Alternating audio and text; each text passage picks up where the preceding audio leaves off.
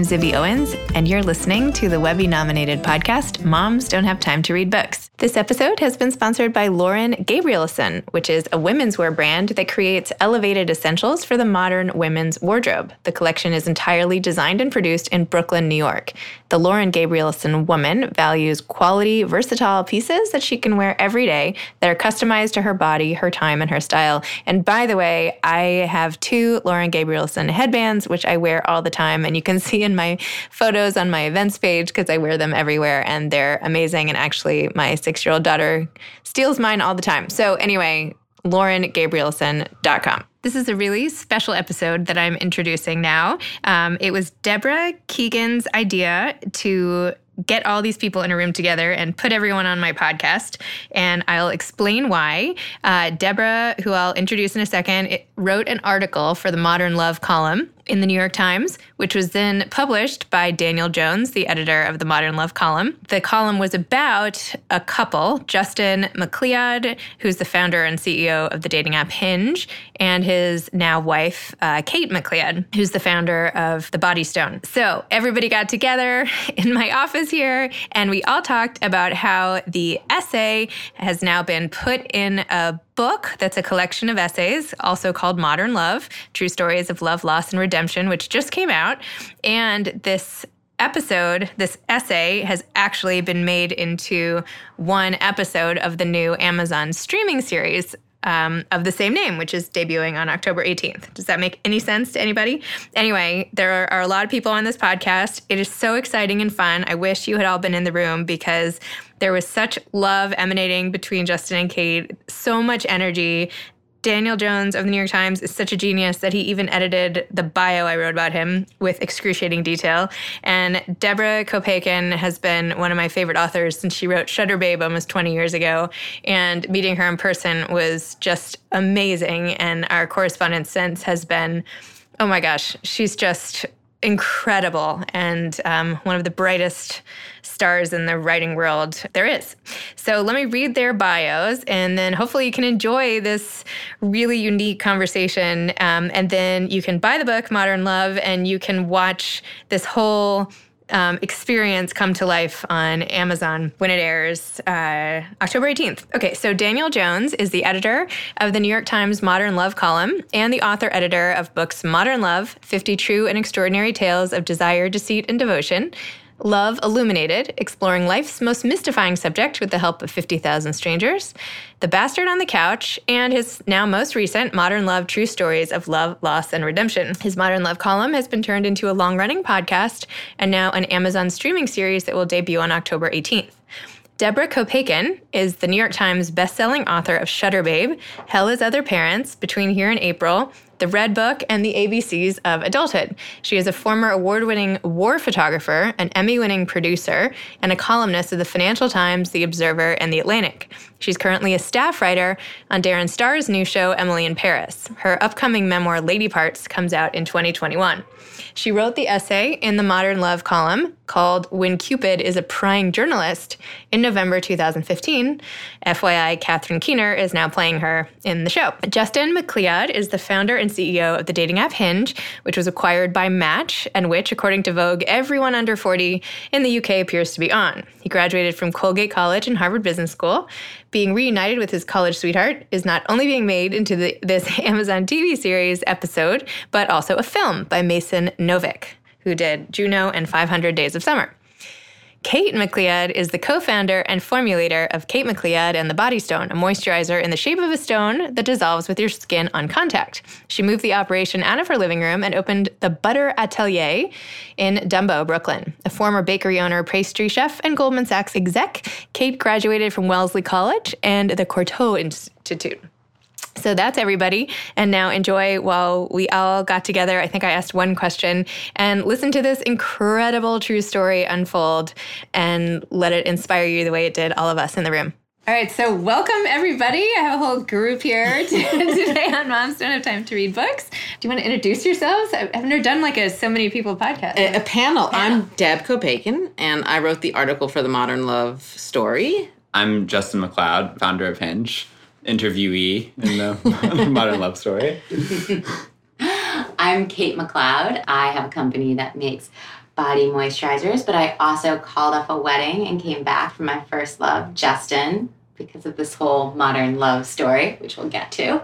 And I'm Dan Jones, the editor of the Modern Love column in the New York Times. And I had a a glimpse at the editing after Dan tore apart the bio I wrote about him. I was like, oh my gosh, maybe it's because he's the editor at this major column at a major newspaper, but I now I'm totally embarrassed by my comments or whatever else I did wrong. so anyway, clarification. That's okay. That's actually I can take it. I'm good with edits. Okay, so who wants to jump in and tell the story of what happened? Justin, why don't you start and I'll fill in and Sure, I can start. Well, I don't even know where to begin, really. I mean, I guess I'll start in the middle. Okay.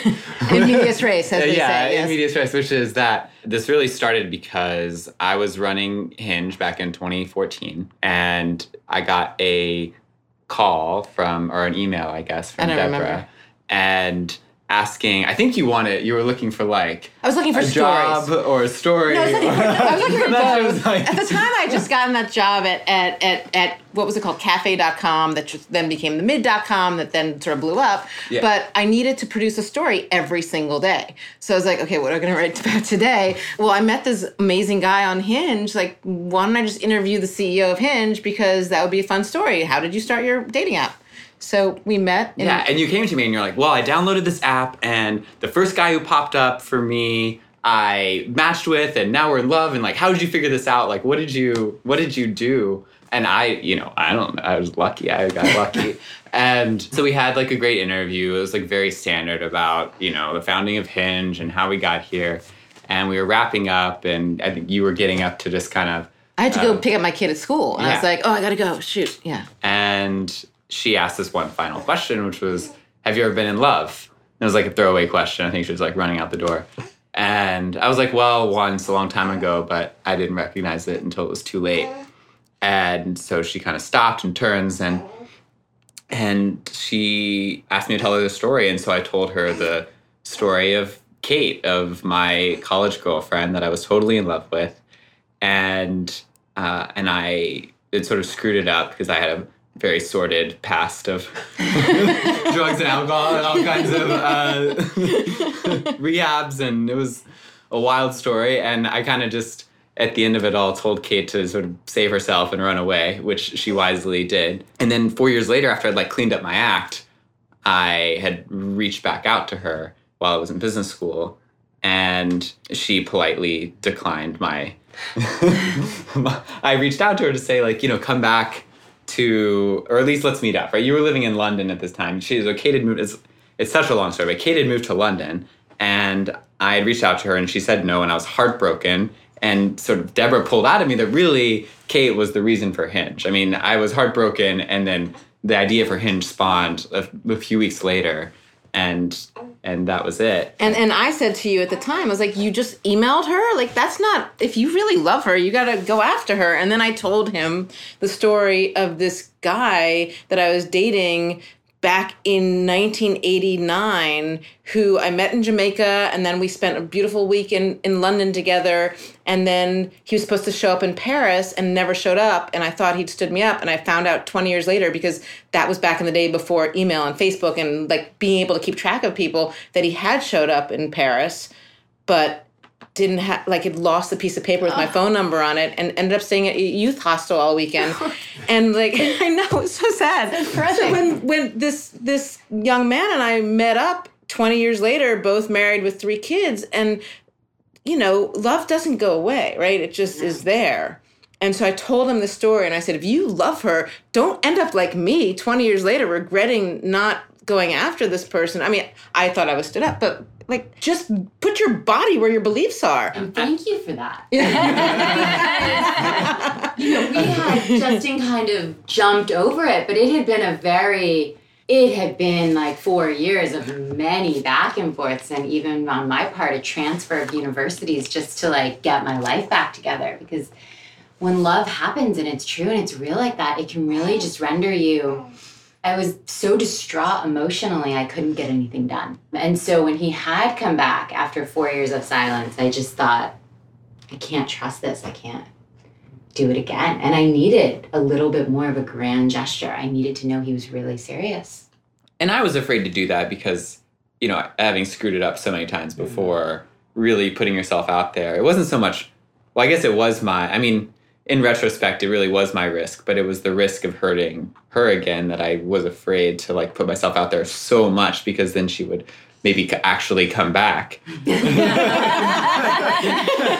and then you'd have to deal with and then I would, yeah, and then I would screw it up again. And I think that was the big fear for me. And so you told me to go over there. And I'm like, listen, you know, crazy lady. It's been seven years, and she's getting married in a couple months. And really, it's you know, she like lives in over in Europe, and it's just, it's too late. And you're like, it's never too late. You gotta go. It's never too late. And also, she'd been engaged for two years. I was like, that's Yeah, a long it. engagement. That's yeah. Anyway. Moving on. But yeah, I was Justin sent this one final email in February of 2015 and it said he actually thought I still lived in London. I was living in Switzerland at the time. And he said, I can't believe I'm never going to see you again. I'm going to be in London launching Hinge next week. Meet me for coffee, just 15 minutes. Hello, goodbye. And I got it. And I just, something in me, I had never stopped thinking about Justin. I really hadn't. A quick interjection, which is that I, after that one time I reached out and she said no, then I would write her at least every year on her birthday to, uh, and sometimes it would be like, oh, you know, I can be friends now, like maybe we can be friends. And then the next one would be like, I'll come over to London with an engagement ring, like anything. Oh wow. And I was Yeah. always summarily ignored. I didn't even know whether she was getting them. Like maybe she just blocked me. I didn't course know was getting them. until until I sent the engagement one, at which point I got blocked on all forms of social media. So I did not. And let's just, I'm gonna cut in there just one. one because the thing is, basically, when we finally split up, I kind of came to this internal realization that, or I just assumed that the love wasn't reciprocated. And that what you should look for in life is a really good friendship and partnership, but anything that passionate is going to blow up. And that's just, you know, avoid avoid that.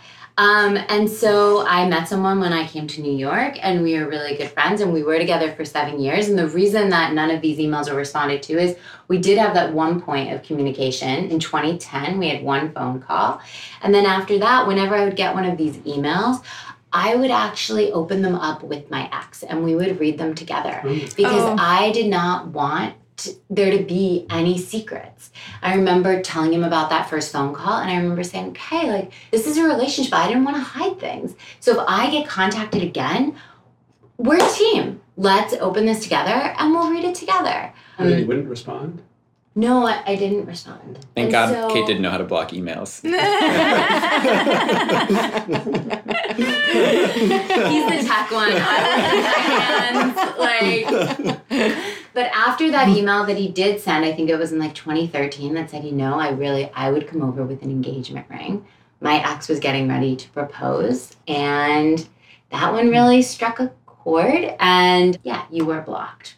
Um, I never stopped thinking about him though. And it did start to dawn on me that maybe this wasn't as one sided as I thought it had been all of that time. And I was approaching my wedding. And the thing that really bothered me was that I was still thinking. There was this nagging, it was like little thing in the back of my mind that kept cropping up. I was still thinking of this other person.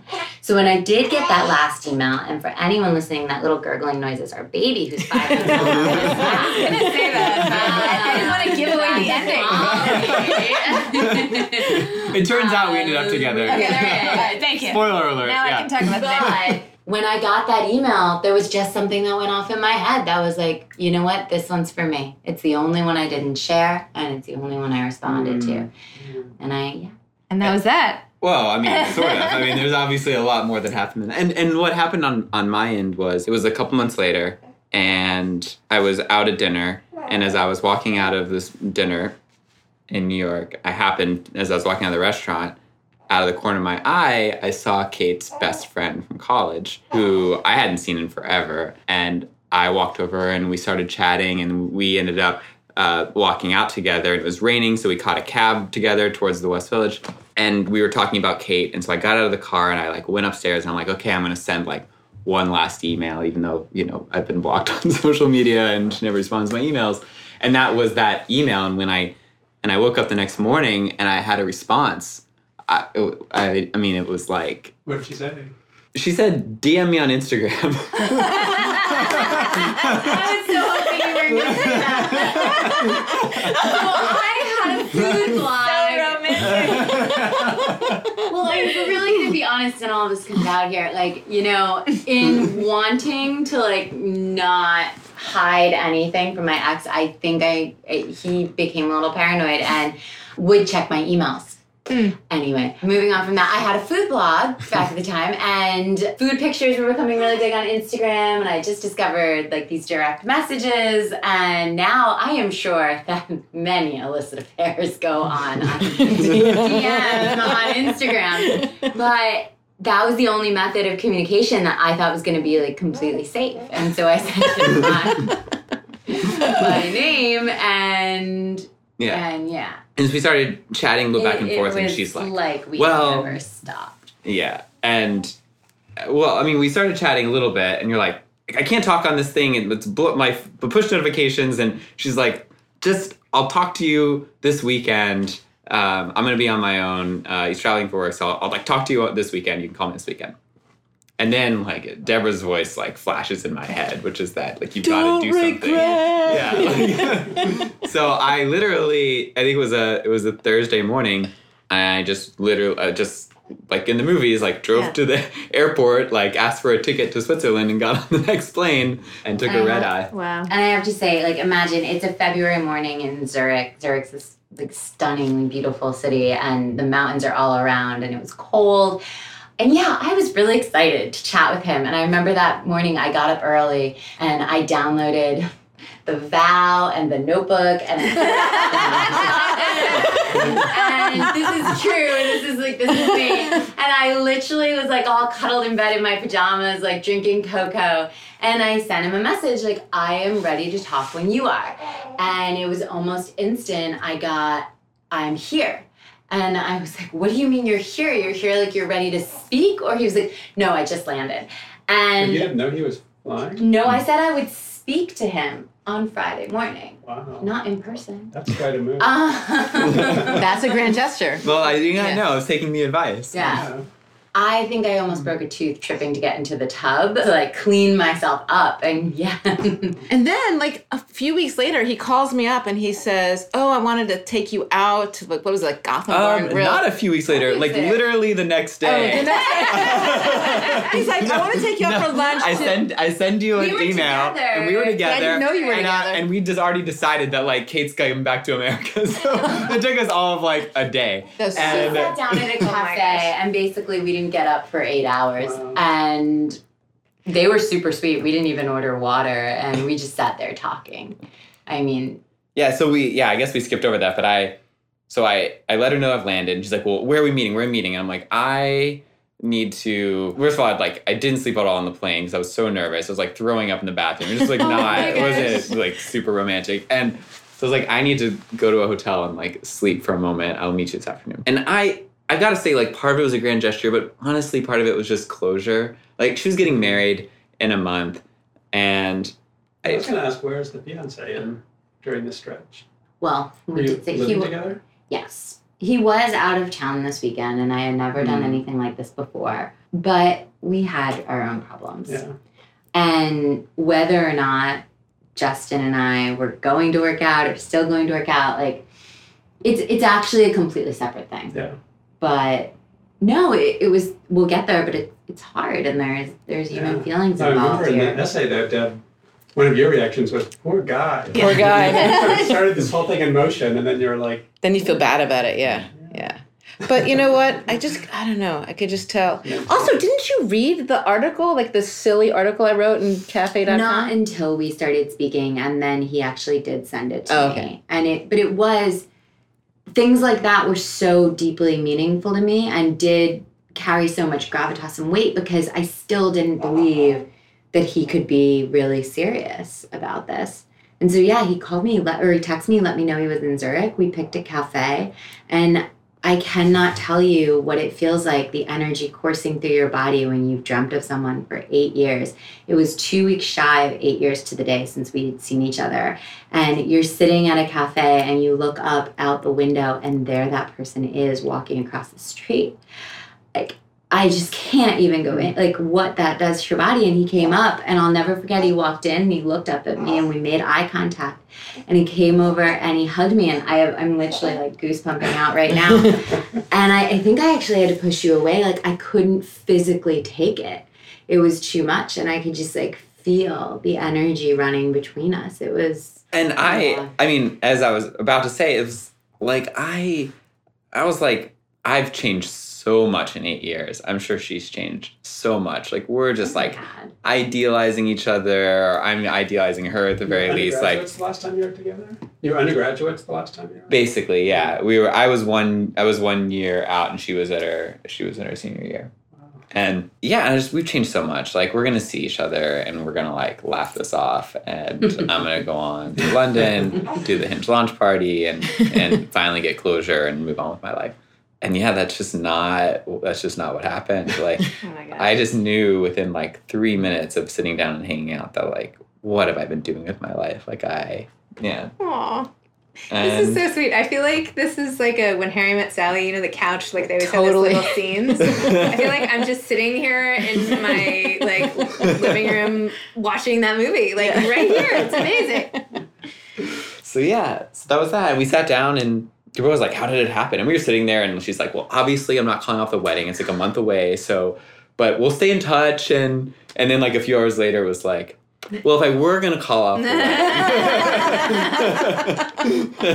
and then I think by the end of it, it was like, okay, I think I'm calling off the wedding, and and then the next day we we sent Deborah an email, and I'm like, I have a funny story for you. Let's get together for lunch next week. It wasn't Back even. at- it was much less like explicit than that. It was more like, "Hey, I'd like to have Yeah, lunch with I you." think I like, remember this. We were like, you were like, I'm just gonna tell her like, let's catch up. Yeah, no, no. You said I the want to thank you for publishing the article. We got a lot of interest in the app, and I was like, oh, this happens every once in a while as a journalist. You get invited, you know, to to have a post article publishing lunch. And so I walked up to the miter d and I said, "Oh, I'm meeting Justin McLeod here, so it's table for two. And he comes like running behind me. He's like, "No, no, no, table for three. And I thought, "Oh, he's bringing a publicist or something." Like, ugh.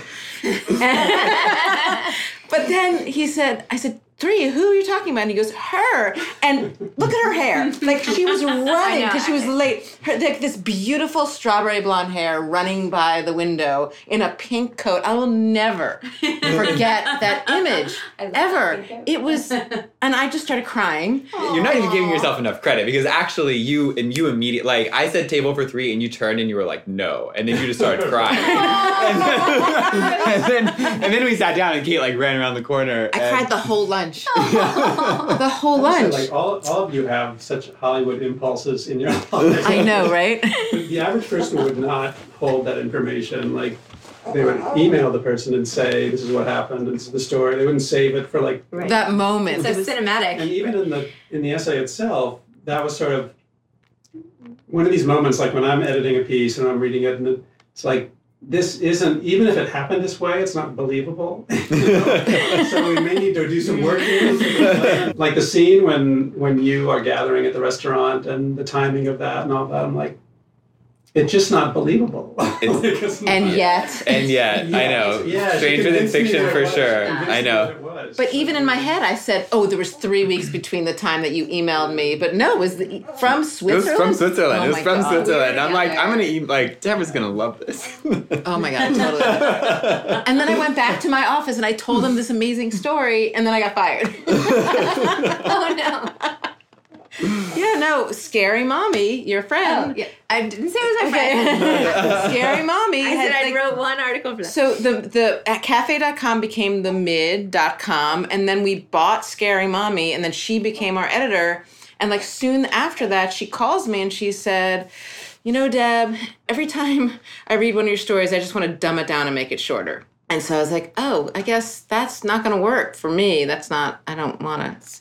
So I essentially, well, whatever. I don't know if I got fired or we just had a difference of opinion. And so I was going to write the story of their getting back together for the mid.com and instead I had to get a new job because I didn't have a job anymore and I was going to work for the Observer. But then my boss was sexually harassing me. And so I ended up at this horrible PR firm, which I'm not going to say the name of, but that was where I was working as a vice president at a PR firm and writing on the subway there because I had an hour commute. So I like you, you know, you asked me where did I Yeah. write this Yeah. article on the friggin' subway Oh to my my other job. Unbelievable. Yeah.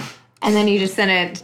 I sent it to Dan, but Dan and I had worked together. I had done one other Modern Love, and and that first Modern Love, we did the edit while I was literally on the floor of a hospital about to go in for an appendectomy, and and Dan was like, "Are you, are you okay? Shouldn't you call someone like besides me?" anyway, so I knew Dan, and I just I just he was the first person I thought of because it was a love story, right? It's it's a love story, and so a modern love story. a modern love story. Several times over. and I sent it to you, and you can tell the rest. And then, and then what happened? Well, yeah. So Modern Love has a lot of submissions, maybe eight or nine thousand a year, and it takes us months and months to get through them. Um, but in Deb's case, it you know we'd worked together before, and she's a pro. you know, she knows a good story when she sees one. So I don't know how long. I, I don't remember how long it took me to get to it, but I don't think it was that long. And yeah. But I love these stories that have it's the movie about sliding doors or whatever. Yeah, There's just these missed opportunities, and this had two of them playing off each other and informing each other. And there were parts about it that just you know they were true but unbelievable in a way. Like I said before, that it just the ways that it worked and sort of grand gesture. A lot of what I see today in stories that are submitted is this um, feeling that that kind of romance is lost. That that we're sort of we sort of moved beyond that kind of you know, no one wants to be vulnerable in the way that Justin was describing.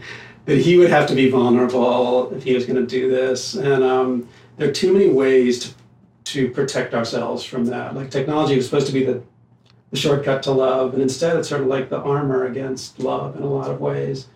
Or we that's what we do it with it with our phones and all that. And so there's this, but there's this incredible yearning for for connection and a sense of romance and a sense of grand gesture and really taking a risk, you know, like taking a risk. So this story had had all of that, and it was just sort of a joy. But it also had it made sense of itself. You know, Deb talking about sort of how love from the past, that, that sort of eternal quality of when that you have that connection doesn't really go away. It may change forms or it may be passed along to somebody else. So there was just a lot there was a lot going on in the story and I don't some pieces I edit a lot. I don't remember that this needed to be worked on a lot. I know we talked about it and um, did some work to get it in shape. Um, but the real joy was seeing it seeing it picked for this Amazon series and seeing it with some changes, seeing it turning, turning Justin into the hero instead of the goat, you know. Um, I know it's with some changes, it, it's come, sort of come to life, and it's going to be seen by a lot of people in about three weeks. So exciting. Did you get did you get to pick the eight stories on which the series was No, that was a, a process that involved the, the producers and the Amazon studio executives, and um, we all read. Well, I I'm the only one who sort of knows the whole archive of modern love, at least mostly, um, most readily. And John Carney, who's the showrunner for the series, he, he probably read five or six hundred essays. Like, Wow. he really read Mm. a lot, and then we shared lists of essays that we thought would be good for the series and and it just sort of boiled down and boiled down and boiled down until it had this sort of nice combination of eight essays. But this one was one of the most promising. It was also one of the hardest to put together because it was it was two cur- current stories and then two past stories that i think were just like each episode took six days of shooting and which isn't a lot. So they had to do these sort of two life stories in six days and then figure out how to edit them together in a way that was dramatic and told told the whole thing and and they made you know they made some shortcuts and made some changes from the real story to make that happen but it made me weep when i finally saw the final Aw. scene. I, I cried too. He showed it to so I got called into the New York Times the other day and Dan said, I'm gonna show you the story. And he was interviewing me at the same time and I just I broke I, you know, the story is so different and so similar, meaning Yeah. the truth of the story was kept. Yeah. And seeing that truth on screen, I, you know, I was weeping seeing it. It's really good. Emotional. I know. Do we get to see this thing? Because no, not only that. Can we just? I'll just tell you really quick that we were. Uh, Deborah called me when one day randomly, I thought randomly in in New York, That was randomly, yeah. yeah, randomly, and she's like, um, so our story apparently Amazon is is partnered with the New York Times, and they're turning Modern Love into this anthology. I'm like, oh, cool. And she's like, oh, yeah. And also, your story is the pilot. I'm like, oh, that's so cool. She's like, also, it's being filmed right now in Gowanus. and today's the last day of shooting. And I'm like, really? And she's like, also, Dev Patel is playing you. and so I call Kate. I'm like, Kate, um, weird news. Uh, but And I was like, all right, I'm going. And so I hopped in an Uber and I walked up on the set, and it was like a massive set. there are like 150 people here, and they're And- throwing the and like. like, who are you? And I'm like, I think this is my story. And Go They, ahead. we sort of like snuck in as extras. I don't know whether we made it into the final cut or not, but we tried to. We're in the and- front row of the, the, Of the launch, launch, party. party. Of, they changed the name of Hinge to Fuse, and we were at the Fuse launch party watching, you know, Dev Patel like up on stage launching my app. So it was uh yeah, that was a surreal experience. Another gosh. made I for actually Hollywood have the moment. episode on my laptop and could show it to you. Um, Wait, yes. Do you really? Oh. We're turning off the podcast. But I think talking about the truth and like what was preserved and just touching on and Justin can really jump in here because he's massively against you know digital addiction and what goes on but that vulnerability and that I even just being on the set and getting the gist of what the episode was going to be about I know that that was kept and that that risk that we both had to take of like let's take down the walls let's see if we like see if something's still there yeah. and. I think what was what was so unique about our connection is that, and I mean, at least for me, but Justin was my first love. So when we first connected back in 2004, is when we really started dating, I didn't have any walls up. And we did just get to know each other. And all of that just did flow out. And when you connect with someone on that level and you really share yourself and you, it's more than just dating, it's a friendship. It's it's human connection. And I do think we're lacking that in today's I think Deb's crying again. I'm just like, well, I was just thinking, like, I just moved in with my boyfriend into their neighborhood, so now I literally run into them on the street, gonna and start it's just, you know, and I came over, I came over, the day, I came over the day after they had their baby, and it was like two days later, maybe whatever, and I'm like, I'm bringing my camera, and I shot some photos, and just, I, it's still weirdly overwhelming to to feel that this love affair that happened back in 1989 that didn't get a chance to live somehow lives on in that like little baby in this room you know it's just it's it's overwhelming And not just there, but I mean, I think the other relevant thing is that I was running a one. one I was running a dating app at the time, Talked on that. and so because of this whole story, and I was running this app that was it was a it was just a swiping app. It was just another one of those like Like- vulnerability shield swiping app things, and and this experience Yeah. because of you, because of us.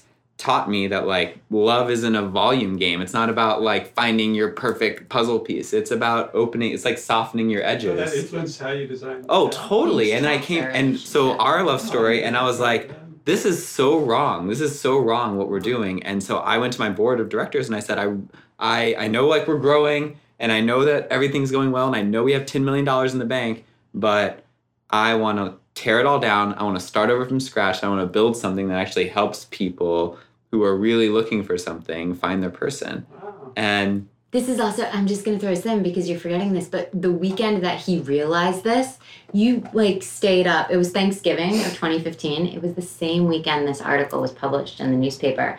And I remember like the last two nights we were down at your home in oh, Louisville, Kentucky, you literally did not go to bed. And you just sat at the kitchen counter and you're like, I'm ripping Right. down Hinge. That's so I'm true. redoing it. It was the same. Literally, the day that this article lunch. came out is the day that I decided, wow, I'd never even put that together. Yeah. But You're welcome. So I did play a role then. totally. and now, and now, like not just this, but but I mean, literally hundreds of thousands of couples, tens of thousands of marriages, uh, Because of thousands of babies. question. Because, Because of your your one because of that question. one question And that you asked, and just think of like the the ripple effect of that. I Oh my went into the subway the other day and I saw an ad for Hinge and it says this is we are the app that makes you want to uh, to get rid of our app. Designed to be And- to be deleted. Designed to be deleted. Thank you. better, better than. and I was the one that But maybe we'll reconsider our tagline. But I just like again. I mean, this story makes me burst out crying all the time. I sitting in the subway, I see the ad, I'm like, because